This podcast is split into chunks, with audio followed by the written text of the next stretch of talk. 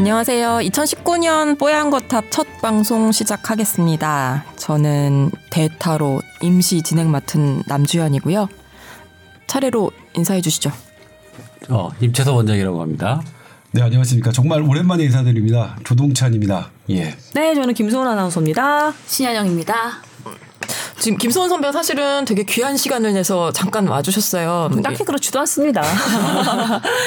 네. 아나운서 팀 보직 맡으셔서 되게 바쁘셔. 한 곱이 넘겼죠. 네. 네, 한 곱이 넘겼어요. 아, 부장으로 승진하셨다고 얘기를 들었는데. 네, 나이 먹으면 다 하는 겁니다. 네. 그런 평은 아니던데요. 아, 아주. 예. 나이 먹으면 다 하는 거고요. 그래서 우리 뽀탑 여러분께 아, 뽀탑 가족 여러분께 그래도 제가 횟수로 세 보니까 막 4년이 넘어가더라고요. 막 정말로 음, 그래요. 뭐 회, 횟수로 따지면은 막 5년 네. 이렇게 얘기해도 누가 뭐라고 하지 않을 정도가 됐는데 어쩌다 보니까 시간만 흘렀다고 하기에는 제가 뽀탑에 드린 애정과 정성과 시간과 뭐 이런 것들이 꽤 되는 것 같아서 그래도 혹시라도 어 저를 기억해 주시는 분이 계시다면 그냥 사라지는 것보다는 인사라도 드리고 예, 마무리를 하는 게 도리일 것 같아서 네, 맞습니다. 뭐 꽃이라도 준비해서 있어야 되는데 김소은 선배가 저희 뽀얀 거탑 2회에서부터 등장하셨죠. 네, 두 1회 번째, 조동찬 기자가 진행을 하다가 네, 도저히 안 되겠다. 수혈을 좀 해야 되겠다고 그래서 이대로는 제가 안 되겠다. 어, 저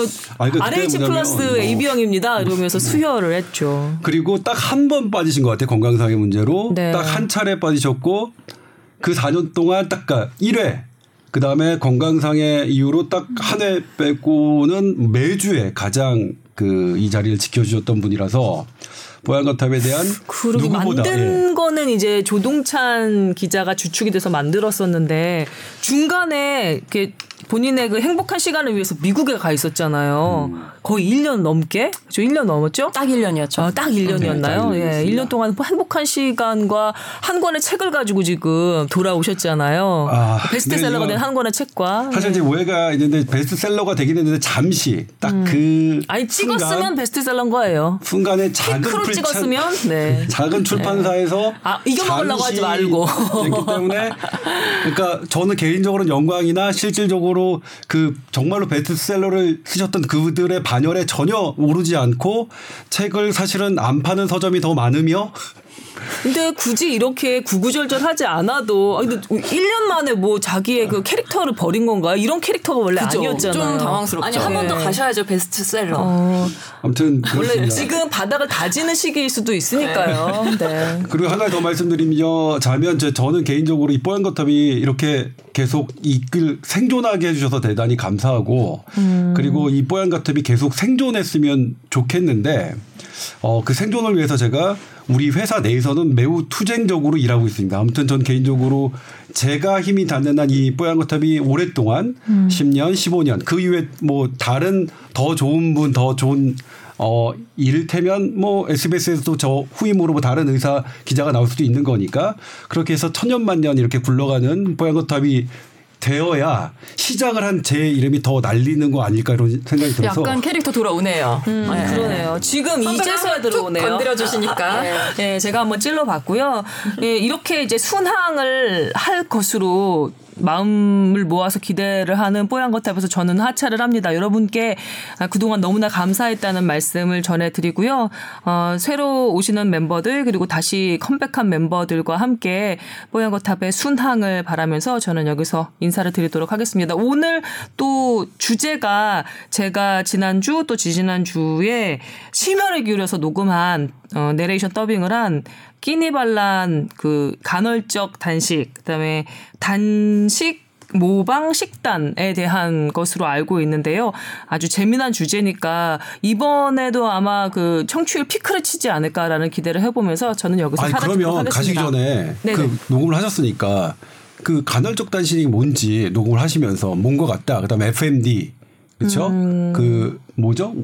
1, 2부로 나누어서 네. 진행이 됐었는데 1부에서는 간헐적 단식 그러니까 어한 하루 중에 나누어서 계속해서 빈 공복 상태를 유지해서 혈당을 좀 낮춰서 떨어뜨리는 기간을 유지를 하고 그 다음에 어 하루에 필요한 열량은 꼬박꼬박 챙겨 먹고 어 그거를 이제 시차를 두어서 그것을 반복하는 어, 사람들에 대한 소개와 그리고 이전에 2013년에 끼니 반란 그 첫 회 그 SBS 스페셜 다큐가 나간 적이 있는데 그 이후에 여파 그다음에 추가로 의학계에서 많은 반향이 있었고 추가 연구가 있었다는 그런 내용 그리고 그것에 대해서 궁금해하는 사람들의 반응에 대해서 좀 다뤘고요. 그리고 두 번째 이제 지난주에 나간 끼니발란 그이 2탄에는 정말로 이제 약간 아카데믹한 자료들이 자료들이 첨부가 되는 회차였어요. 그래서 어 몸을 단식을 하는 것처럼 착각하게 만들어서 단식의 효과를 누려보자. 어, 체중 조절은 덤이고 몸 상태를 개선하는 것은 어 뭐 기대 이상의 효과 뭐 이런 식의 결론을 내리는 잠정적인 결론을 내리는 그런 다큐였습니다. 어쩌면 이렇게 준비한 것처럼 제가 이렇게. 써머리를 잘하죠. 그렇게 보시고서 네. 김소원 선배의 느낌은 어떠셨나요? 그거에 대한 그 인상, 그 간헐적 단식과 그렇게 아, 제가 예. 진행을 하고 난 다음에 어쩜 이렇게 심야에 12시 넘어서 방송을 하는데 청취, 시청률이 어. 잘 나올 수 있을까. 그런 생각을 제가 했습니다. 재방송도 엄청 하더라고요. 엄청 많이 네, 하죠. 네. 네. 그, 저, SNS 상에서 그리고 실검에서 화제가 됐구나. 아카데믹한 것, 그리고 의학계에서 어떻게 이야기할지는 이제 여러분께서 풀어주시면 될 것 같고, 이쯤에서 저는 달아나는 것으로 하는 게 나을 것 같습니다. 네. 고생만 수고 많으셨고요. 고생 많으셨습니다. 네. 여러분 끝까지 잘 들어주세요. 감사합니다. 안녕하세요 선배. 네, 감사합니다. 아 제가 사실은 내레이션을 하셨으니까 오늘까지 진행을 좀 맡아주시면 좋겠다 엄청 포섭을 했는데 실패했습니다. 네. 네, 그 좀 전에 김선 아나운서가 잠시 설명해 주셨는데요. 그 FMD는 패스팅 미미킹 다이어트, 단식 모방 그러니까 다이어트, 패스팅이 단식이죠. 우리가 이제 굶었을 때를 나타내는 그런 형용사 영어죠. 그렇죠? 영사 단식 아닌가요? 굶은 상태를 얘기하는 거 아닌가요? 패스팅이? 굶은 상태? 굶은 상태, 상태, 음. 공복 상태. 음. 그래서 우리가 뭐 혈당을 건강 검진 때 어, 아침을 굶고 오세요. 저녁 10시부터 전날 저녁 10시부터 아침을 굶고 오세요 할 때 그 혈당을 우리가 패스팅 혈당. 이라고 하죠. 그런 공복 혈당을 얘기하는 의미인 것 같아요. 그래서 오늘은 조금 새로운 방식으로 얘기를 나눠보자 뭐 그런 제안이 있었어요. 조동찬 선배가 그렇게 제안을 해서 이 FMD에 대해서 뭐 기사는 많이들 보셨을 것 같은데 간단히 설명드리고 이게 정말 이렇게 하는 게 맞느냐 그거에 대해서 찬반 약간 서로 다른 입장을 나눠보는 시간으로 준비해 봤습니다. 어떻게 돼, 어떻게 돼, 오늘 어떻게, 어느 쪽이 찬성이시고 어느, 어느 선생님이 반대하시는지? 일단 뭐냐면 임채선 원장은 찬성 쪽의 의견을 주셨고 네. 그 다음에 신현영 교수도 찬성 쪽의 의견 하지만 단점도 있다 이런 의견을 주셨고 그래서 저는 당연히 반대. 반대, 쪽의 의견을 피력할 겁니다. 근데 여기서 FMD만 얘기하나요? 아니면 아니요, 간헐적 간헐적 단식도 같이. 얘기하는 예. 거죠? 각각에 대해서 좀 따로 얘기하긴 따로. 얘기를 좀 예. 정의를 해드려야 될것 예. 같아요. 복합적으로도 얘기해야 네, 그럼 먼저. 신 교수가 네. 해보시죠. 아니 각각이 저는 뭔지. 그래도 제가 먼저 여는 것보다는 찬성 쪽 어. 아니, 명확한 다 찬성 아니세요? 분들이 얘기 우선 하는 게 좋을 것 같은데요. 좀 정의를 정확하게 내려주셨으면 좋을 것 같아요. 그 우선은 간헐적 단식은 종류가 사실은 또 여러 개가 있죠. 예, 이게서 일간으로 하는 것도 있고 사실은 뭐 주간으로 하는 것도 며칠씩 있죠. 식사 네. 안 하고 네. 하시는 분들 계시죠. 물론 그 간 이게 간간헐 아, 발음이 간헐적. 간헐적이잖아요. 그래서 주에 뭐 이틀은 굶고 이틀은 굶고 어 5일은 식사를 하는 구조로 주 단위로 하는 사람들도 있죠. 그죠? 그다음에 하루를 어떻게 먹느냐에 대해서 어 그 식단을 짜서 하루에 공복 시간을 몇 시간 유지를 하고 또 제때로 식사하기도 하고 이렇게 그 그렇게 하는 것이 간헐적 단식이죠. 그래서 뭐 방식에 따라서 뭐 뭐가 좋다 뭐가 좋다 하는 거는 사람마다 좀 다른 것 같고요. 음 그리고 그이 FMD라고 하는 거는 약간 좀 다른 개념이잖아요. 그죠? 네, 그래서 FMD에 대해서는 시 교수님이 좀 얘기를 해주세요. FMD는 결국에는 메뉴를 어떻게 선정하느냐의 차이인 거죠. 음. 그래서 뭐 여러 가지 거- 일반적으로 우리 몸에 좋다고 하는 그런 영양소들을 뭔가 기름지지 않고 뭔가 칼로리가 과잉되지 않는 정갈한 재료들을 구성을 해서 그렇게 정갈하게 먹었을 때 실제로 우리가 식사를 안 하는 공복 상태보다 오히려 또는 공복 상태와 비슷한 효과를 우리 몸에서 가져올 수 있다. 그래서 그 메뉴에 대한 얘기를 하는 거죠. 근데 어떻게 보면 근데 몸에서 느끼는 반응은 저는 좀 똑같 을 거라고 생각을 하거든요. 간헐적 단식이랑 FMD가요. 네, 마지막 최종적으로 몸이 느끼는 부담과 그거에 대한 반응은 어떻게 보면 같은 프로세스로 간다고 저는 생각을 하거든요.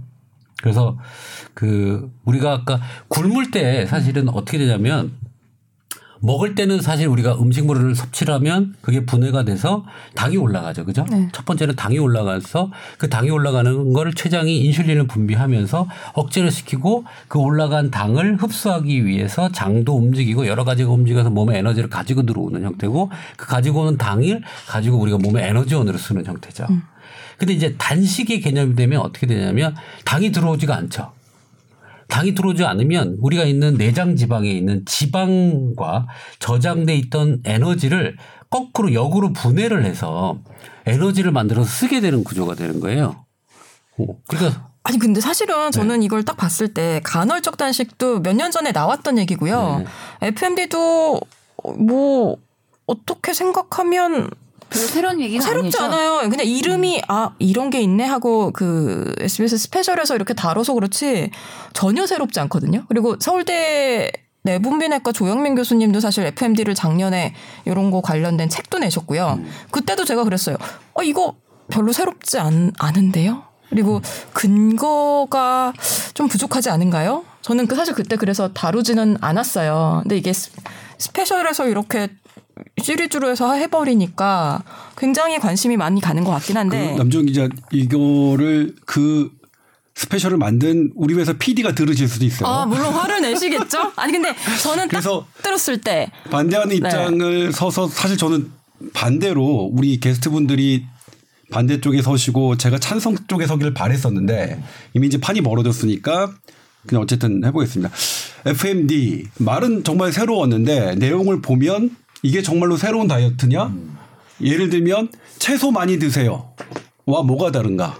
라는 생각을 했습니다. 채소 많이 드세요. 그러니까 칼로리가 낮은 낮고 그 포만감을 부피가 큰 그런 음식을 많이 드세요. 그래서 배가 부르지만 위가 늘어나서 배가 부른 느낌은 들지만 실제로 내 몸에서 섭취되는 칼로리는 낮게 그렇게 식사하세요라는 게 정말로 새로운가라는 생각을 좀 했어요. 그거는 원래 옛날부터 한 30년 전에 우리 초등학교 다닐 때부터 나왔던 얘기 아닌가요? 그러니까. 채소 많이 먹고 그다음에 그렇게 고 정제된 설탕이나 이런 걸 많이 먹으면 오히려 살찐다 하는 얘기는 그렇 그랬던 것 같고 그다음에 이제 사실은 그래서 FMD는 우리가 토론의 여지가 없을 것 같아요. FMD는 말은 새롭지만 그건 진리니까.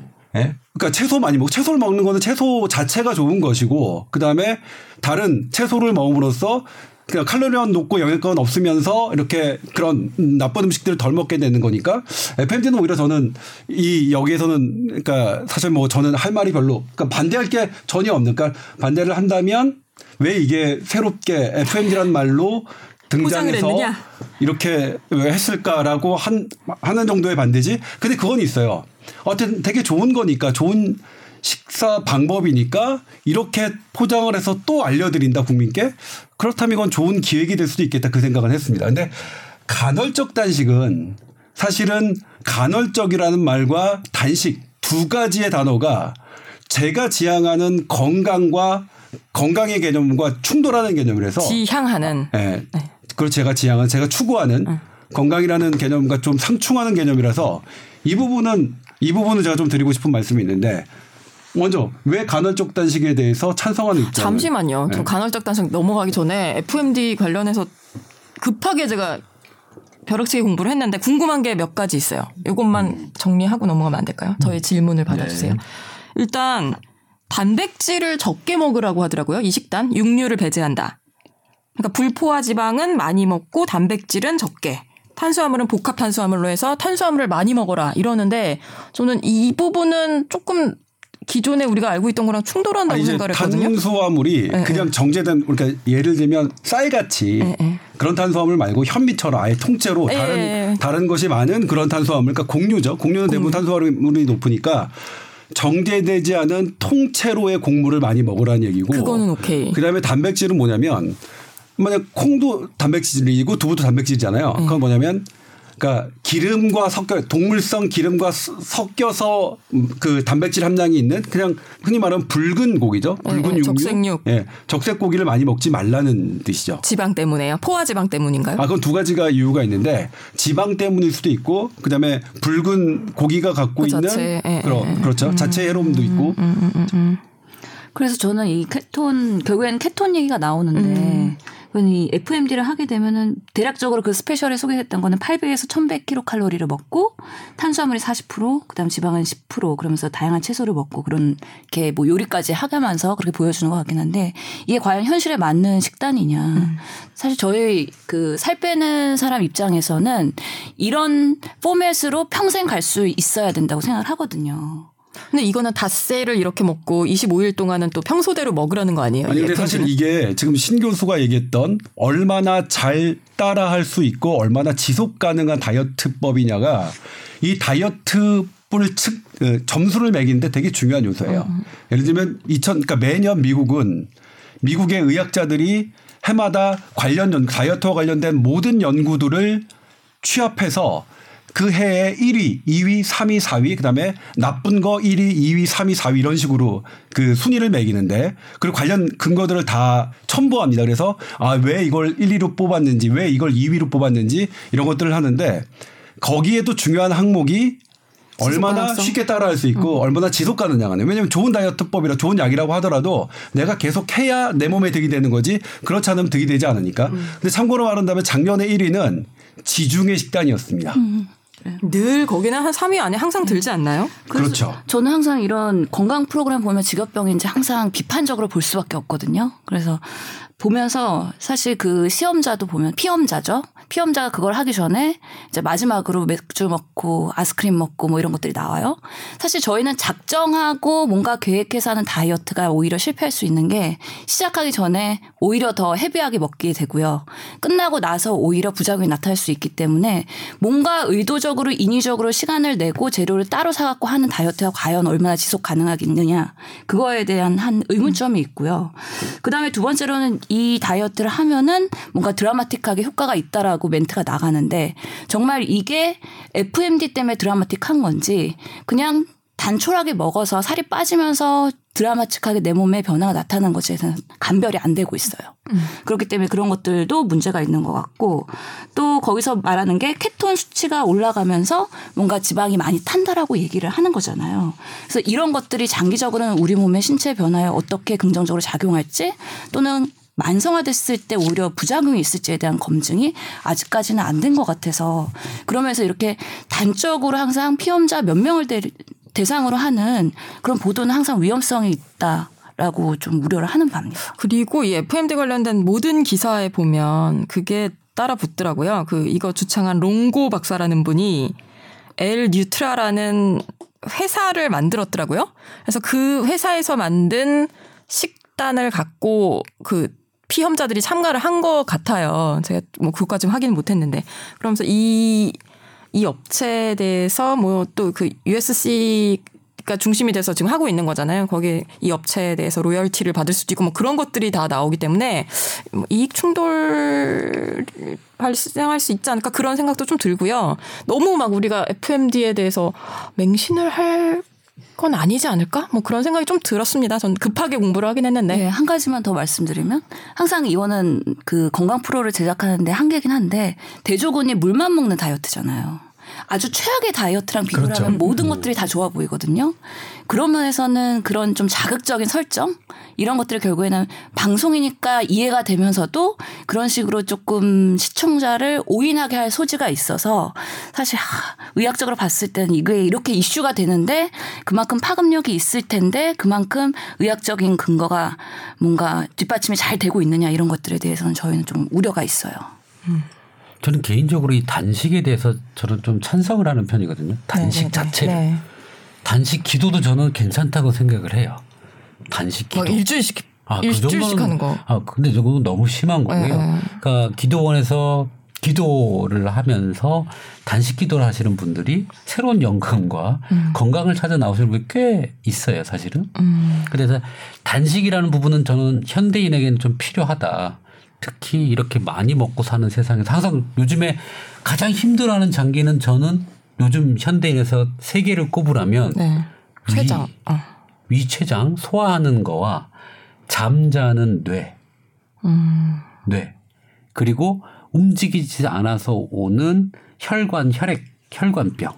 어. 이 세 가지 혈 이게 항상 저는 현대에서 가장 큰 적이 될 거라고 생각을 하거든요. 그래서 잠은 많이 자고 먹는 건 줄이고 활동은 늘리고 하는 이 세 가지가 가장 필요하다고 생각해서 단식에 대해서는 저는 좋은 효과가 항상 눈에 띄어요. 그래서 정말 비리비리한 사람들, 어지럽고 힘든 사람들을 빼고는 기본적으로 칼로리 소모가 칼로리가 적은 사람들 같은 경우를 제외하고는 저는 단식은 어떤 상황에서도 조금 저는 적극적으로 밀어붙이는 편입니다. 굶어 보세요. 라고도 많이 얘기해요. 근데 단식하면 딱 떠오르는 거 요요 있잖아요.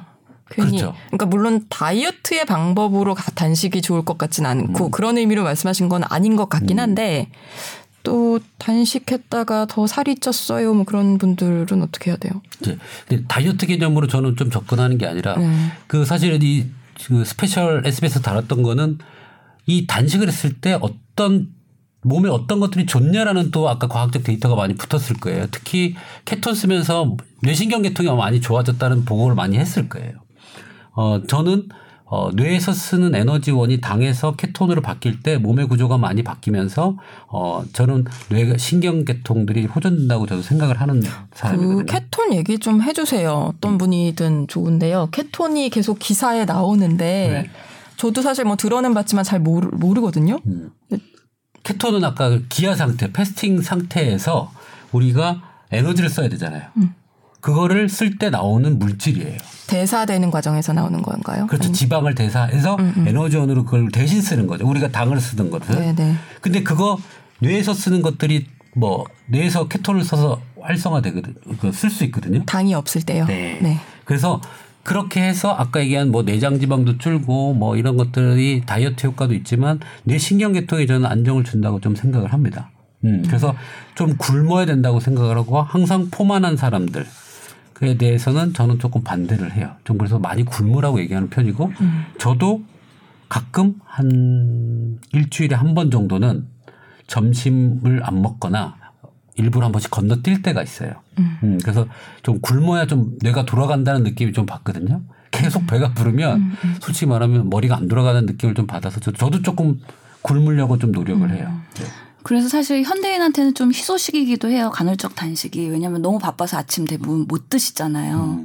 저 같은 경우도 오늘 아침도 못 먹고 점심시간에 김밥 하나 먹고 오긴 했는데 보통 저도 저의 인생을 되돌아보면 간헐적 단식을 하고 있었더라고요. 중학교 때부터 아침 skip하고 3교시, 3교시 끝나고 그때는 도시락을 쌌던 때여가지고 도시락 까먹고 점심 때는 또 특별반 가고 공부하고 그러느라고 되게 한 끼 정도는 되게 skip을 하고 있었던 거죠. 그래갖고 많이 걱정을 했었어요. 아니 근데 또 네. 아침은 거르지 말라. 그러잖아요. 이런 거 말도 아니요 있고 단식 중에 저녁 에 드시는 단식도 그러니까 뭐 있죠. 저녁형 간, 아침이 더 간헐적 좋다고 하지만 단식도 있고 아침형도 예. 있는데 이 FMD 주창하신 이 양반 이 롱고 박사는 아침 거르지 마라 그 얘기를 되게 여러 번 하던데요 그 또?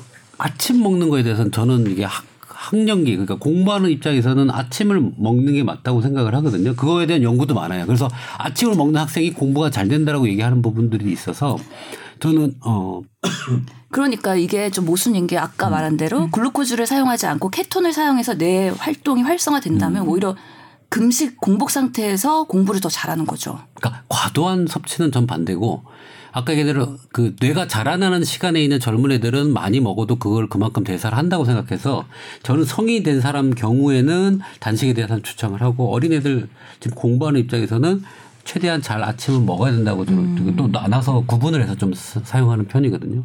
그래서 어떻게든 저는 나이가 먹은 우리 같은 입장에서는 좀 굶어야 된다 라고 생각을 합니다. 죄송합니다. 지금 홍역 환자가 또 환자 발생해서 막 보도국이 출렁여서 그걸 지금 하느라고 제가 말씀 못 드렸는데 그 케톤을 이용한 다이어트법 어 그러니까 그걸 뭐라고 하죠? 케토제니까 케토제닉 제닉이 뭘 만들어낸다는 뜻이니까 저 영어 되게 못하면서도 이렇게 막뭐 이렇게 뭐 아는 척합니다. 죄송합니다. 근데 그 다이어트법이 작년에 음 미국에서 순위에서 뒤에서 세 번째 안 좋은 다이어트법으로 했습니다. 그러니까 이게 이제 다이어트를 그러면 우리가 왜 다이어트법이 나왔느냐라고 생각한다면 우리 일반인들은 대부분 아 살을 빼기 위한 게 다이어트지 이렇게만 생각하는데 실제로 다이어트가 나온 이유는 살이 빼기 위함이라기보다는 당뇨병 있는 사람이 얼마나 당뇨 병을 잘 극복할 수 있는 식단이 없을까 고지혈증 있는 분들이 얼마나 그걸 좀 잘 식단으로 조절할 수 있을까 이렇게 건강 그리고 내 심장 혈관 그다음에 뇌혈관병을 어떻게 하면 낮출 수 있을까 하는 데서 출발했거든요. 근데 그렇게 놓고 봤을 때 이 케톤을 많이 생성해서 그 지방을 연소를 많이 시켜서 살을 빼는 것은 살을 빼는 단기간에 살을 빼는 데는 가장 효과적이었다고 해요. 그 결과라. 하지만 그것이 장기간으로 이어지지 않았고 그리고 나머지 영향을 볼 때, 그러니까 당뇨병, 그다음에 고지혈증, 그리고 그것에 따른 심혈관 질환의 위험성을 따졌을 때 뒤에서 네 번째로, 그러니까 하지 말아야 될 그 다이어트법이라고 뽑혔었죠.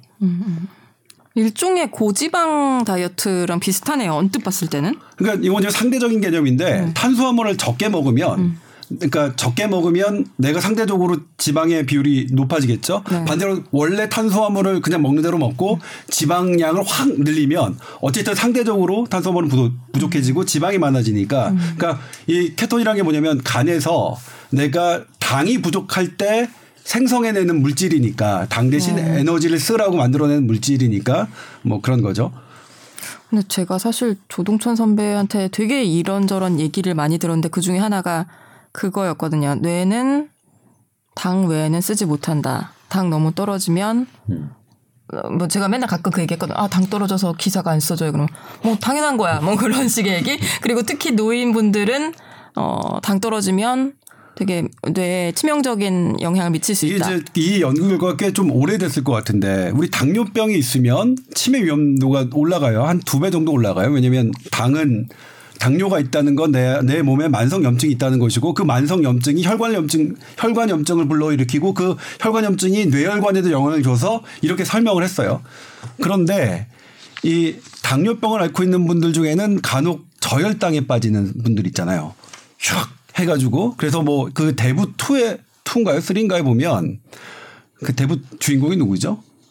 알파치노요? 알파치노가 처- 그 교황님을 찾아가죠. 교황님을 찾아가는데 거기서 당이 떨어져요. 절당을 돼서 막 뭐 주스나 쿠키 이런 것 좀 달라고 해서 막 이렇게 먹는 장면이 나오는데 그렇게 저혈당에 빠진 사람들의 치매 위험도를 봤더니 그게 원래 당뇨병 있는 사람이 두 배 정도, 그러니까 표준 집단에 비해서 두 배 정도라고 하면 저혈당을 경험했던 사람들은 훨씬 네 배 정도 올라간 연구가 있어요. 그러니까 이게 당뇨를 컨, 그 연구는 뭐냐면 당뇨 혈당을 컨트롤하면서도 조절하면서도 저혈당에 빠지지 않는 게 성- 정말 중요하다라는 내용의 그 연구 결과인데 아무튼 그런 거를 비춰봤을 때 당을 뇌에 있어서는 당이 상당히 중요한 거기 때문에 당을 대단히 만약 인류의 적으로 보는 건 그건 좀 위험한 개념이 아닐까 싶어요. 그러니까 물론 지금 현재 성인병 당이 높아서 생기는 질환들이 우리를 많이 위협하고 있는 건 분명한 사실인데 그렇다고 해도 당이 원래 나쁜 거냐? 당은 섭취하면 안 되는 것이냐라는 거의 개념은 이렇게 뇌 신경계로 봤을 때는 그렇지 않다. 꼭 우리 몸에 필요한 그 영양소다라고 하는 게 제 제 평소 주장인 거죠. 근데 사실은 그 논리는 당과 뇌를 이원적으로 사실 봤을 때 그런 논리가 맞아요. 근데 저는 이걸 중간에 주는 중간 가교 역할이 있거든요. 간하고 췌장이 이게 건강하면 당이 떨어져도 그거를 케톤으로 대체하거나 당을 분해시켜서 뇌에 공급을 해줄 수 있는 중간 역할이 있어요. 그러니까 당연히 당만 보면은 당은 나쁜 애가 아니죠. 그런데 그 가교 역할을 해주는 간과 췌장이 이걸 조절을 못하는 순간 뇌는 항상 위험성에 바로 직면된다는 거예요. 이 중간자 역할이 우리가 있어야지 이게 조절이 되는데 우리 현대인들은 이 중간자 역할을 망가뜨리게 사는 거죠. 술, 뭐 맨날 술 먹죠. 맨날 고기 먹죠. 이 거에 지쳐버리는 거예요. 이 중간자 역할을 해서 없을 때 부- 넣어주고 모자랄 때 땡겨주고 하는 얘가 망가지는 거죠. 그래서 옛날에 고소를 보면 임금님들 뭐 조선실록에 보면 당뇨병 얘기가 너무 많이 나와요. 임금님들하고 그 대감님들은 많이 하도 퍼 드셔서 뭐 드셔서. 퍼 드셔서 당뇨 조절이 안 됐던 것들이 내용이 너무 많이 나오거든요. 네. 그런데 막상 서민들의 입장에서는 못 먹어서 그런 병에 대한 기술이 거의 없어요.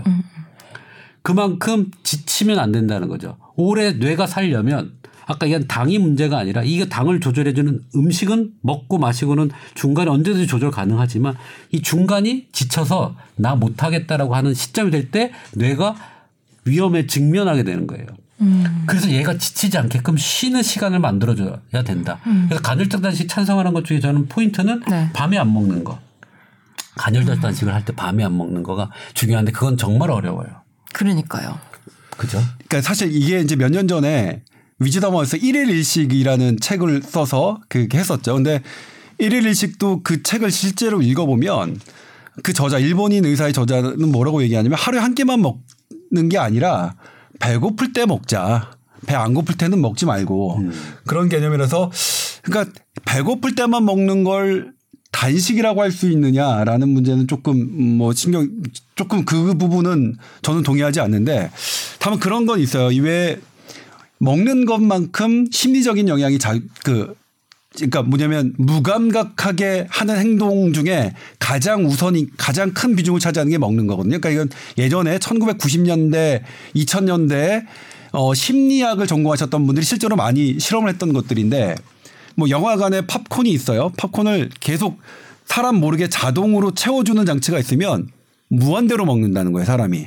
심지어는 그 팝콘이 맛이 없게 푸석푸석하게 5일 정도 지난 걸로 유지한 상태에서도 먹는 양은 변화가 없다. 그러니까 맛과 상관없이 사람들은 그냥 아무 감각 없이 있으면 먹는다라는 그 실험을 입증하기 위해 그 가설을 입증하기 했던 실험인데 실제로 먹는 건 우리가 아무 생각 없이 맛이 없- 있건 없건 간에 있으면 먹는 것 때문에 우리 몸이 필요로 하지 않는 것을 어, 않을, 않는 것조차도 먹으니까 그런 의미에서 내가 진정하게 배고플 때까지 좀 깨닫자. 배고프면 먹자. 라고 하는 개념이라면 저는 뭐 그 부분은 충분히 찬성하는데 일정 시간 예를 들면 뭐 8시간이었나요? 8시간 동안 먹지 않는다. 라고 하는 건 16시간 동안 안 먹어. 그거는 내가 아주 배고픈 상태에서 내 몸이 어떤 음식을 원하는 상태에서 나는 이제 지금 간헐적 단식 상태이기 때문에 먹지 않는 것은 이건 분명하죠. 향후 더 많은 음식을 먹게끔 돼 있죠 우리 몸에. 예. 그래서 그리고 이걸 누구에게나 적용할 수 있느냐. 예. 이거는 그걸 견딜 수 있는 체력이나 건강 상태가 되는 사람이면 모르겠는데 그렇지 않은 사람에게는 이렇게 배고픈데도 8시간 이- 이를테면 이제 제 대표적인 게 당뇨를 앓고 계신 분들이죠. 그런 분들이 만약 저혈당에 빠지면 이거는 그러니까 누구에게나 그러니까 사실은 대단히 정교하게 적용해야 될 그 시간이고 단식이라는 개념도 사실은 먹고 싶은데 먹지 않는 게 단식의 개념이잖아요. 근데 원래 개념은 배고플 때 먹자는 거예요. 그러니까 배부를 때 먹지는 게 그러니까 습관적으로 심리적으로 무감각하게 먹는 게 아니라 내가 진정으로 배고플 때만 먹자는 게 그 개념이라는데 거기다가 간헐적 인위적인 시간과 단식의 개념을 하는 거는 저는 상당히 좀 위험할 수 있는 개념이라고 생각해요. 당연히 뭐 우리 당뇨병 환자한테 이 간헐적 단식을 하라 그러면 당 조절부터 모든 게 새우 세팅을 사실 해야 되겠죠. 그러니까 환자한테는 적용하기 어려운 거고 일반적으로 환자가 되기 직전에 그레이 존에 있는 환자들을 대상으로 저는 생각을 하면 저는 해야 된다고 하거든요. 그런데 솔직히 조 기자한테 제가 물어보면 반대를 하- 한다면 공부를 해봤지만 배 터지게 먹고 공부가 돼요? 뇌가? 안 되죠. 근데 제가 만약 찬성 쪽에 섰으면 저도 할 말 많거든요. 근데 저 지금 반대 쪽에 섰으니까. 그러니까 뭐냐 좋은 개념은 뭐였냐면 사실 이제 뭐저딱 하다가 이거 아 이거 괜찮다는 게 사실 그동안 우리가 배고프다 안, 게- 안 배고프다 그 개념이었는데 인슐린의 레벨을 그러니까 우리 혈당을 조절하는 호르몬이 이제 인슐린이라는 건데요. 그러니까 우리가 단 거- 당을 먹으면 인슐린 호르몬이 나와서 혈당을 세포가 이용할 수 있게끔 그걸 밀어 넣어 줍니다. 그래서 어, 혈액에서는 혈당을 낮게 하고 세포가 그걸 잘 활용하게 하는 그런 호르몬인데 그 호르몬 자체가 잘 분비가 안 되거나 혹은 그 호르몬이 분비되더라도 그 기능이 떨어지는 걸 그래서 어, 혈액에는 혈당이 많으나 세포가 이용할 때 세포가 뭐그 당은 떨어지고 이런 걸 우리가 당뇨병이라고 하는데 이 실제로 인슐린의 그 혈액 농도가 낮을 때 그러니까 좀 정, 높지 않을 때 그때 이 우리 지방 대사가 연소되기 시작한다. 그러니까 진정한 의미의 우리 몸이 어떤 우리의 지방을 태우는 것에 대한 근거를 이렇게 확 그 이렇게 막 보여주신 건 대단히 저는 그 부분은 좋았어요. 그래서 아 저는 어땠냐면 아 사실 뭐냐면 이 간헐적 단식의 얘기가 어떤 우리 몸의 평형을 찾는 개념 아, 이건 이제 저희가 찬성 쪽이 되면 이제 말할 거였는데 이 평형을 찾는 개념으로 어? 우리가 너무 무감각하게 음식의 이 레벨을 몰랐다가 그래서 내 몸에 어 인슐린 레벨이 어떤지 혈당 레벨이 어떤지 모르는 상태에서 그런 인위적인 단식 상태의 시간을 둬서 내 몸의 평형을 찾는 순간을 내가 느끼게끔 하는 방법이 간헐적 단식이 아니냐라고 하는 게 이제 제 찬성 측에 있었을 때 주장인데 아무튼 그건 다 그 임 원장이 할 말이죠. 임원 임원 이렇게 말하고 싶었어요? 어, 그 아니고 저는 그 배가 불렀을 때는 사실은 저는 뇌가 안 돌아가는 거 연관이 있고 첫 번째 어, 이번 주말에 중국에 갔다 왔어요. 어떤 회장님의 생, 생일 잔치? 어. 근데 그 사람 몸에 뭐가 있냐면 인슐린 측정 장치가 있어서 자기가 그 핸드폰으로 보여요. 밥을 먹으면서 혈당을 직접 계속 봐요. 실시간으로요. 실시간으로 네. 혈압과 뭐 그 해모 그 혈당을 보는데 그날 자기 이제 아들 회장의 후계자죠. 후계자의 생일 아들의 생일이었거든요. 근데 너무 기분이 좋은 건가 봐요. 그래서 계속 음식을 먹는데 혈당이 어때요? 그랬더니 혈당이 원래 밥 먹으면 이렇게 쭉 뭐 150 이렇게 올라가거든요. 근데 기분 좋은 상태에서 막 그렇게 먹을 때는 또 혈당이 그렇게 많이 안 올라가더라고요. 음, 음. 진짜요? 네. 그래서 아, 어떻게 보면 감정적인 부분도 사실은 그 중요하다라고 생각을 해요. 아 근데 그게 진짜 그래요? 어. 아까 저는 물론 기분이 작용하는 것보다는 아, 자, 속도의 문제 아닐까요? 속도의 문제일 수도 있어요. 근데 그거 제가 감정이랑 표현을 그 이 주제에 갑자기 끼어드는 이유는 뭐냐면 사람이 굶거나 너무 배가 불러도 짜증스럽고 이게 포만감이나 이런 것들이 할때 감정적인 부분이 아까 스트레스, 스트레스 호르몬이 올라갈 때는 당 조절에 영향을 주거든요.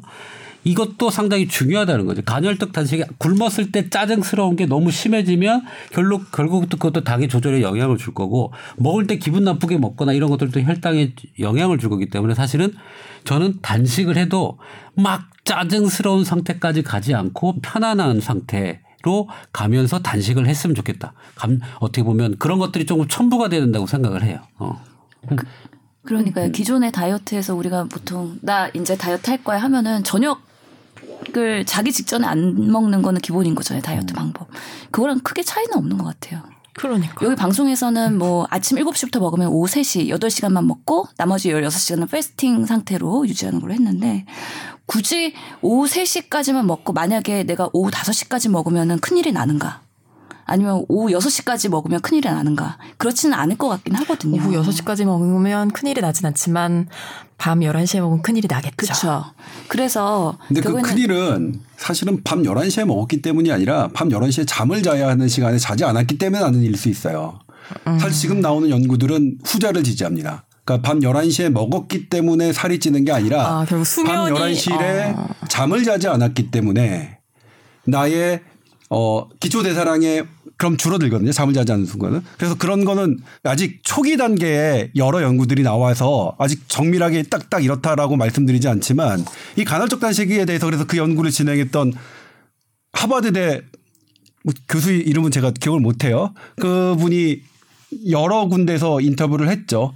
그러니까 실질적으로 밤에 먹지 않는 것은 않는 것은 생체 개인의 생체 시계의 시간이 더 중요하고 그리고 그 생체 시계에 밤에 먹지 않는 게 중요하다. 왜냐하면 그때는 잠을 자기 때문에 그렇기 때문에 밤에 먹는 거와 밤에 잠을 안 자는 거하고는 같은 거죠. 예, 밤에 적이니까. 그러니까 그거는 어느 게 나쁜 건지는 모르는 건데 아무튼 근데 과연 내가 생체 시계의 밤이 아닌데 분명히 생체 시계는 낮인데 먹었다. 먹었는데 그게 살찌거나 내 건강을 악화시킨다는 근거는 현재는 없습니다. 낮에는 많이 먹어도 된다는 얘기예요, 그러면? 그건 아니에요. 네, 좀 다른 것 같은데요? 사실 제가 말씀드리고 싶은 거는 간헐적 단식을 그 정의를 그래서 내가 어떤 식으로 구현할 것이냐 너무 다양한 생각이 있고 다양한 방법이 있는데 아직까지는 최적의 모델이 뭔가 증명되거나 그러진 않았다라는 걸 말씀드리고 싶고 간헐적 단식을 하면서 평소보다 그런 고칼로리로 많이 먹는 경우에도 살이 빠지겠느냐 그건 아니라는 거죠. 우리가 다이어트에 질리는 결국에는 칼로리를 제한하고 칼로리 소모를 많이 하는 게 결국에는 다이어트거든요.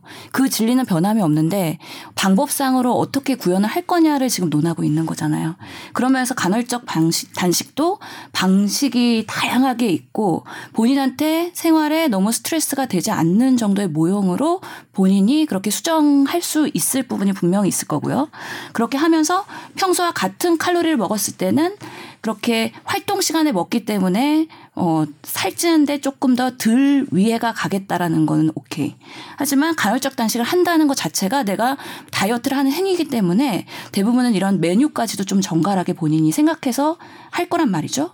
그런 면에서는 시너지 효과를 있을 거라 같다는 생각이 들어서 간헐적 단식이 뭐 나쁘지 않다라고 생각을 하고 하나의 다이어트 모델로서 가능성 있다고 생각하지만 지금처럼 확 이슈가 될 만큼 최고의 모델이거나 꼭 이걸로 해야 된다. 이걸로 하면서 먹고 싶은 거 다 먹으면서 살 빠져야 될 수 있다. 이런 오해는 안 했으면 좋겠다는 얘기인 거죠. 그 옛날에 지방의 역설했을 때 사람들이 또 지방 뭐 이렇게 해가지고 막 버터 많이 버터 샀죠. 뭐 마- 판매량이 그러니까 방송의 힘이 근데 이 간헐적 당시 방송이 어느 정도의 또 파장을 일으킬지 모르겠는데 그 지방의 역설도 어떻게 보면 한때 붐으로 끝날 수도 있어요. 예. 예. 그래서 실제로 이게 그 이주원 그 연대 강남 세브란스의 이주원 교수님 그 팀이 대상자를 설정을 하고 그걸 증명을 하셨죠. 그래서 제가 이수, 이주원 교수님한테 비만을 배웠기 때문에 그 교수님이 그 논문을 몇개 관련해가지고 내셨거든요. 거기도 보면은 결국에는 우리가 간헐적 단식을 하면서 칼로리를 제한하면 포도당의 사용을 줄일 수가 있는 거고, 그 다음에 그럼에도 불구하고 우리가 근육량을 늘리고 여러 가지 콜레스테롤들 지표를 개선하기 위해서는 운동이 꼭 병행이 돼야 되는 거고요. 간헐적 단식만 한다고 해서 절대 몸짱이 되거나 근육량이 늘어나진 않습니다. 실제로 그 논문에서도 보면은 간헐적 단식을만 한 군과 간헐적 단식과 운동을 병행한 군에서 그 지표 차이를 보면은 오히려 간헐적 단식을 한 군에서 포도당은 떨어졌을지 모르지만 중성지방 콜레스테롤은 올라갔어요. 근데 운동이랑 같이 한 군에서는 떨어진 거죠. 그 때문에 한 가지 다이어트만 가지고는 살 빼려고 생각을 하면 안 된다라는 거를 꼭 말씀드리고 싶어요. 그러면 어, 그렇네요. 어. 그래 보면 간헐적 단식만이 답은 아니네요. 그러니까 지금 문제 이걸 살을 빼는 문제라고 한다면 그 미국의 가장 좋은 다이어트법 그다음에 가장 나쁜 다이어트법을 했던 그 거를 진행했던 사람의 이제 저기가 뭐냐면 다이어트가 살을 빼는 문제로 이렇게 이게 뭔가를 비추면 권장할 만한 다이어트는 없다. 근데 얼마나 건강하게 얼마나 질환을 예방하는 다이어트냐 그러면 권장할 게 있다. 이렇게 얘기를 하거든요. 그래서 아직까지는 단기간에 살을 빼는 그런 다이어트법은 있었지만 장기간 근데 장기간의 기준도 계속 달라져요. 예전엔 6개월 있고 1년 지금 한 2년 정도를 봐야 되거든요. 근데 2년 정도의 장기간 동안 살을 지속적으로 빼는 다이어트법은 현재 현재는 없습니다. 제가 아는 범위 내에서는 없습니다. 그러니까 지금 그것을 살을 빼기 위한 문제로 우리가 접근하면 이 문제를 간헐적 단식이든 아니면 뭐 그러니까 사실 지방의 역설은 조금 다른데 지방의 역설은 엄밀하게 얘기하면 저지방의 역설입니다. 그러니까 고지방을 막, 막 먹어라가 아니라 우리가 그동안 권장해왔던 저지방, 지방 낮은 거 우유 먹고 뭐, 뭐 한다. 지방의 비율을 최대한 낮춰라고 하는 것이 실은 건강하지 않다. 그러니까 적당량의 지방을 먹어야 된다는 그 개념이지. 이건 이제 그걸 버터 뭐 넣어 먹고 이런 개념은 사실 아니거든요. 그래서 뭐 어쨌든 뭐 나왔으니까 그런데 근데 이제 어, 이 간헐적 단식이 그러면 주는 우리가 이 이렇게 이렇게 지금 저희가 팟캐스트 하지만 이것의 의미를 굳이 찾는다면 사실 우리가 아무 생각 없이 많이 그냥 무심코 먹어왔던 건 분명히 있다. 어, 그러니까 때 되면 그러니까 이를테면 삼 배고프지 않은데 점심이 됐으니까 먹고 배고프지 않은데 저녁이 됐으니까 먹고 배고프지 않은데 옆 사람이 짜장면 먹거나 라면 먹으면 먹잖아요. 그러니까 그런 것이 그런 것이 너무나 많아져서 실은 그런 것 때문에 생기는 성인 질환이 상당히 우리나라도 증가하고 있으니 그런 부분에 대한 경각심으로 우리가 이거 이, 이 간헐적 단식과 FMD. FMD는 뭐 저는 괜찮은 것 같아요. 개인적으로 뭐냐면 이름도 뭐 일단 조금 뭐 고급 지고 너무 어려워요. FMD 구제역인 거 아시죠? 아, 뭐 아, 몰랐어요, 몰랐어요. 그건 몰랐어요. 구제역인가요? 검색하니까 구제역밖에 안 나오더라고요. 아? 저는. 예. 아무튼 뭐 그렇게 이름도 어쨌든 괜찮고 그리고 예. 그렇게 다양하게 채소를 채소를 채소와 통곡류를 먹는 거는 어 이렇게 FMD로 사람들이 많이 먹게 되면 어 저희 눈에는 이거 이게 뭐가 뉴스야 이게 뭔가 새로워 하지 않더라도 그런 바람직한 식- 식사가 이런 어 SBS 다, 어 스페셜의 프로그램으로 널리 널리 퍼진다면 그건 저는 바람직한 현상이라고 생각하고 다만 간헐적 단식은 조금 신중하게 뭐 접근한 접근해야 되는 게 아닌가라는 생각을 으로 말- 제 의견을 마칠까 합니다. 의사 처방이 필요한 사람들이 꽤 있으니까 그냥 본인들이 하다가 또 문제되거든요. 그러니까 본인이 그 간헐적 단식에 적극 뭐 적용되는 몸인지는 의사한테 상의하는 게 맞고요. 저는 어 이 뭐 지방의 역설이나 이 뭐 FMD나 모든 거의 핵심은 탄수화물과 당의 섭취를 얼마나 잘 줄일 거 아니냐라는 게 저는 그 그냥 같은 맥락인 것 같아요. 우리나라 현대인이 탄수화물과 당의 섭취가 너무 많아졌다라는 게 공통점이고 그거를 다 조절하는 내용이 다 들어가 있다고 보거든요. 어. 그래서 저는 당 섭취에 대한 경각심을 좀 가져야 되겠다. 저는 네, 그렇게 생각합니다. 어, 그래서 사실 간헐적 단식이 이슈화 되긴 했는데 얼마 전에 작년인가 대한 비만학회에서 먹방 프로그램들이 문제다라고 지적했거든요. 온 국민들에게 뭔가 더 많이 먹고 더 맛있는 걸 찾아 먹을 수 있도록 유도를 하고 있는 거죠. 언론사들에서 그런 것들이 이슈가 되니까 다 먹방 프로그램 하잖아요. 그러면서 또 한편으로는 간헐적 단식하라고 하는 게 사실 대중들한테는 너무 곤욕인 거죠. 맛있는 걸 이만큼 보여주는데 또 단식해야지 건강해진다라고 하니까 그러네요. 예. 갑자기 부끄러워지네요. 저희 그 비만 환자를 보는 저희 입장에서는 언론의 역할이 되게 중요한 것 같아요. 아, 제가 실제로 이제 어떤 토론회 그 한국 보건사원 연, 보건사회 연구원에서 진행한 뭐 대국민 건강 무슨 뭐 프로그램이 있었어요. 근데 거기서 이제 뭐 대한의사협회와 한국 영양학회 이렇게 공동으로 주관하는 거였는데 저는 그냥 뭐 언론인으로서 취재 겸 이렇게 뭐 관람객 겸 이렇게 가- 갔었는데 거기서 발표하시는 분이 딱 그러더라고요. 저희가 5년 동안 이렇게 적게 먹고 이렇게 골고루 먹고 이렇게 했는데 어떤 먹방 하나로 다 무너진 것 같습니다. 그렇게 말씀하셔서 저는 뭐 그런 프로그램 만들지도 않지만 저도 되게 그 막 몸둘 바를 모르게 부끄러운 사실 좀 문제긴 하죠. 우리가 그렇게 어뭐 사실 뭐 저는 그런 방송을 만들지 않아서 근데 주로 밤 시간대 그런 것들이 또 그죠. 밤에 자꾸만 식욕을 땡기죠. 먹방 프로그램들이. 그거 먹으면 먹고 싶다니까. 왠, 지 야식 먹으러 나가야 되고 나가야 맥주. 먹고 싶고 안주 먹고 싶고 소주 먹고 다 싶고. 나라 잘못이에요. 저는 지금 왜냐하면 언론도 문제가 있지만 예. 제 친한 뭐 아는 지인이 이제 베트남 사람인데 나라 전체가 지금 1년간 축제잖아요. 베트남은 박항서 감독, 네. 감독 때문에 자기네들은 지금 물론 먹는 거 이런 거 아니어도 그냥 행복하대요.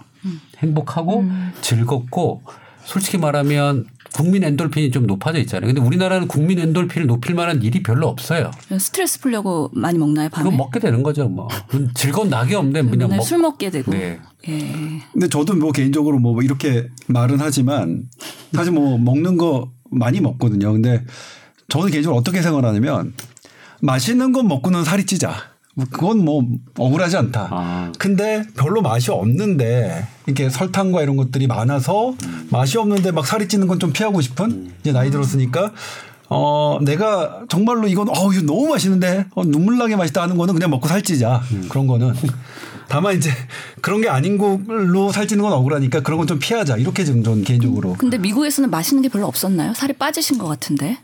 아 뭐 그렇지 않습니다. 저는 원래 그렇게 살 빠지셨죠? 술 친구가 없어서 좀 덜 마셨다는 소문을 언뜻 들었습니다. 아, 결국에는 또 그렇지 밤에 않습니다. 또 단식을 하셨군요. 뭐 그건 아니고 이제 제가 아니 사실 체중이 얼마나 빠졌는지 잘 모르겠어요. 근데 사람들이 보시는 분들이 이제 어 좀 살이 빠진 것 같다. 만약 근데 제가 살이 빠졌던 이유 하나입니다. 그러니까 몸을 많이 움직였어요. 거기서 그러니까 걷는 제가 이제 어 있는 동안 한 200만 보 정도를 걷는 거를 목표로 했다면 200만 보를 거의 제가 목표한 기간의 3분의 1 기간에 이미 달성했거든요.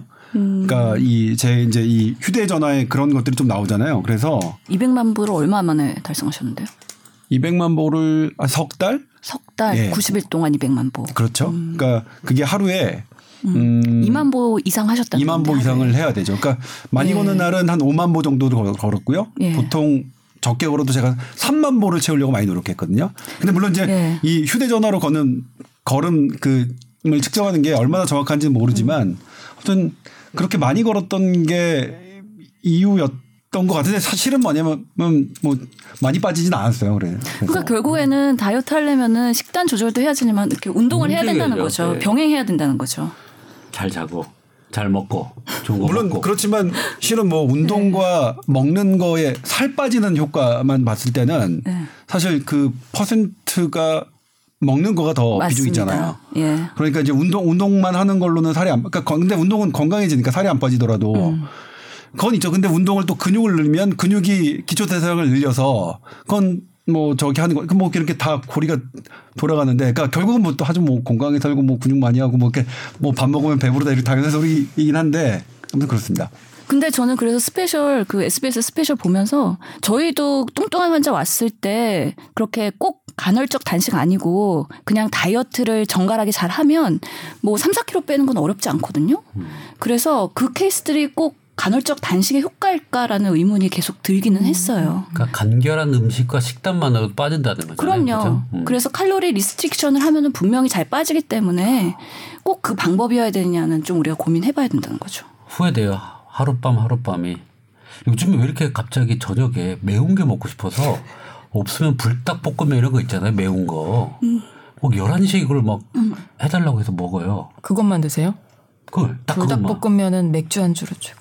아, 네, 하여튼 매운 거가 막 땡겨요. 근데 보통 집에 아기 키우는 집은요 매우 싱겁고 정말 간이 안 돼 있거든요. 그래서 그런지 그래서 자극적인 음식들이 생각나요. 맵고 짠 것들이. 음, 음, 음. 네. 하여튼 이 밤 하룻밤 하룻밤이 후회가 되네요. 그리고 사실 오늘 조기자 복귀 방송 첫 방송이죠. 2019년.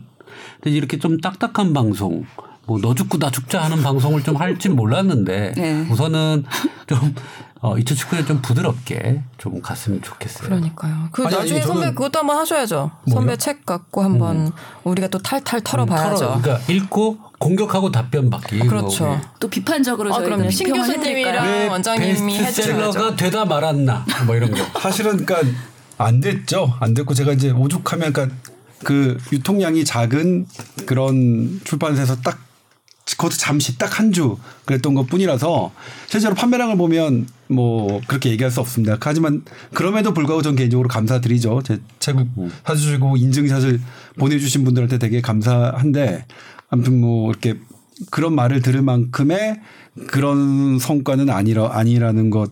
고 그리고 뭐 임원장이 얘기했지만 환자분들한테 이렇게 했더니 환자분들이 보시고 너무 어렵다고 하셨다면서요. 네, 어렵다고 하고. 그러니까 그것도 아 내가 책을 좀 어렵게 썼나 보다. 아 다음에 만약 혹시 제가 기회가 된다면 다음엔 더 쉽게 쓰도록 노력해야겠다. 그리고 또 하나 좋은 지적이었어요.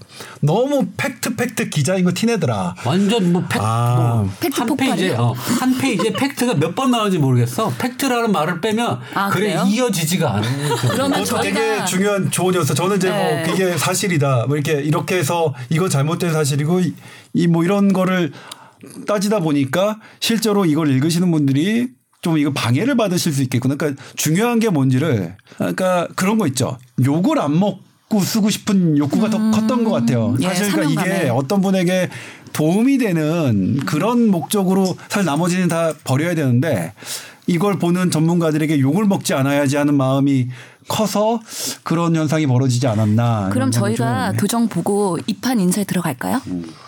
뭐 출판사분들이 바보, 아 그러니까 그 그냥 계산을 안 하시는 게 아니라서 출판사분들이 그냥 가시습니다. 다 아무리 그러니까 바보가 아니시라는 거죠. 제 말은. 예. 그러니까 저희가 이렇게 한다고 그분들이 어 그래요 하, 이렇게 하시지는 않는다. 그분들이 아주 엄격한 잣대와 이런 걸 해서 어, 어 저도 놀랐어요 사실은. 그러니까 저는 우리가 사실 기자라는 역할에서 글 쓰는 걸 해서 이거는 뭐 아유 뭐뭐 자신 있다고 생각하는데 딱 교정을 받아보면 아 이걸 내가 생각 못했구나 이런 표현이 있구나 이렇게 많이 뭐 배우게 됐던 뭐 그런 하여튼 그래서 다음 주에 하나요? 아신 이거 교수님 괜찮으세요? 말씀드릴게요 앞으로는 시의성 있는 주제를 가지고 저희가 어 논의를 해보고자 합니다. 그런데 이제 이게 사실 모든 여기 지금 오늘 참여했던 모든 기자와 게스트 그러니까 패널 분들이 다 참석하셔서 매주 이런 어 시의성 있는 주제로 방송을 보내 드리는 게 좋을 것 같고 우리가 그걸 추구하지만 그렇지 않더라도 그 사정이 안 되더라도 어쨌든 방송이 진행될 수 있는 최소의 인원이 유지되면 어쨌든 가장 그 주에 핫한 주제를 건강으로 핫한 주제를 가지고 이렇게 제 개인적인 생각은 오늘 뭐 처음으로 실험해 보겠는데 찬반을 나눠서 그래야 사실 뭐 신랄하게 그 얘기가 더 좀 더 편하게 나올 것 같- 같으니까 이를테면 오늘 같은 경우에 제 개인적으로 제가 반대 입장에 서지 않았으면 절대로 SBS 이 프로그램에 대해서 이렇게 지금 오늘처럼 제가 말씀드리지 못했을 것 같아요. 그러니까 애당초 패널분들이 찬성을 이- 표하셨고 저는 반대편에 서서니까 이제 이뭐 이렇게 더 좀 편안하게 자유롭게 어 얘기를 할 수 있었던 것 같아서 앞으로도 이런 식의 진행을 좀 해볼까 하는 게 제 개인적인 생각이에요. 음, 알겠습니다. 그 저는 사실은 김소라 아나운서가 오늘 마지막 인사를 하고 이제 영전을 하셨잖아요. 승진하시고 또 이제 일이 바쁘셔서 간 거에 대해서 우선은 그게 조금 좀 서운한 마음이 좀 들어서 음 어 다시 또 다시 복귀하면 또 그러면 좀 뭐또나뭐 나쁜 일 때문에 복귀하는 건 아니겠지만 다시 왔으면 좋겠다라는 마음이 좀 들고 뭐 이 뽀얀거탑이 좀 새로운 시스템으로 음, 신랄한 방송이 될 수 있도록 조 기자가 만든다니까 한번 보고요. 오늘도 빡빡했죠. 음, 그러니까요. 무슨 얘기인지는 알 것 같아요. 그리고 저는 이 방송이 조금 오래 갈 수 있도록 저희가 노력을 하겠습니다. 아마 조 기자나 남지훈 기자가 그러면 이제 메인 마이크를 잡게 되겠네요. 아니에요, 아니에요. 빨리 진행자를 저 찾아서 좀 안정적으로 진행을 해야 되고 또 저랑 조 선배가 동시에 이렇게 비우기가 쉽지 않아요. 아, 그래요? 네네. 자, 그렇다면 조금 예쁜 분으로 좀 섭외를 부탁드리겠습니다. 잘생긴 분 안 될까요?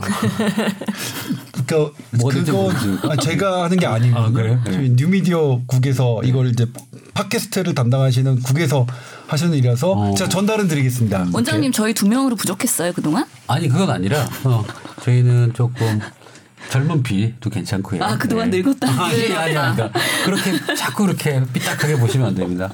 저는 올해 삼재를 벗어난 이제 첫 해입니다. 그래서 아마 네. 좋은 진행자가 나타날 것 같고요.